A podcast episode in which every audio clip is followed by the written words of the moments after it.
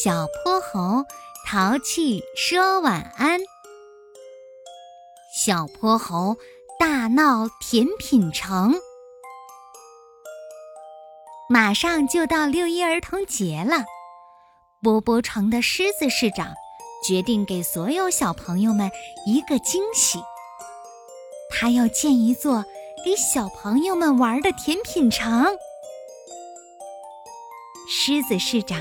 把所有的甜点师都请了过来，他们可是这一次施工队的主力军。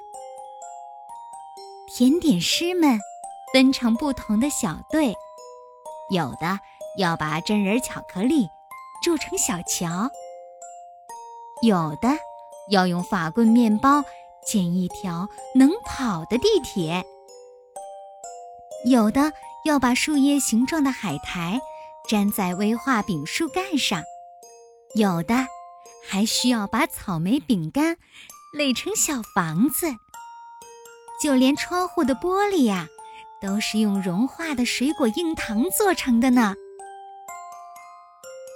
儿童节这天，波波城里所有的小朋友都来到了甜品城，他们在橙汁小河里游泳。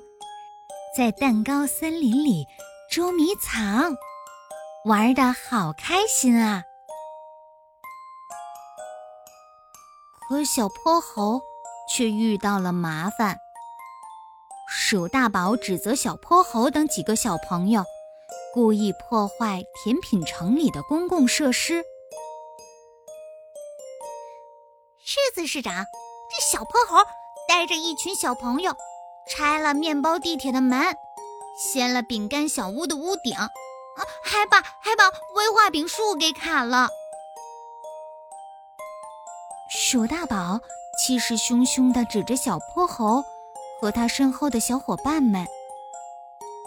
狮子市长巡视一圈，嗯，确实有些地方被破坏了，而小泼猴身后的大书包里。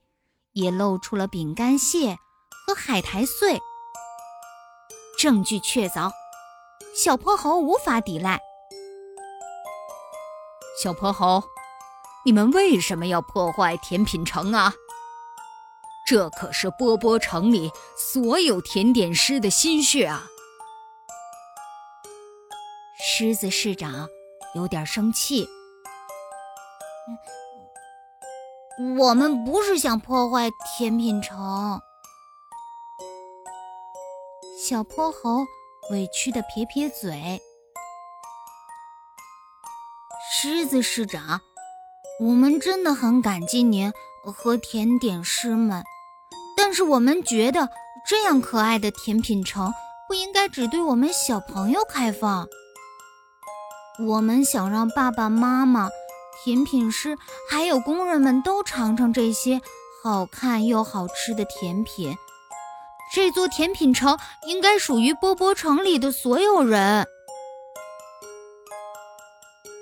小泼猴紧紧攥着装满蛋糕饼干的大书包。哦，原来是我误会了你们。狮子市长。被这群善良的小朋友感动了，他决定从明天开始，甜品城将对波波城里的所有人免费开放。宝贝们，故事听完了，快跟小泼猴说声晚安吧，Good night，明晚淘气再见喽。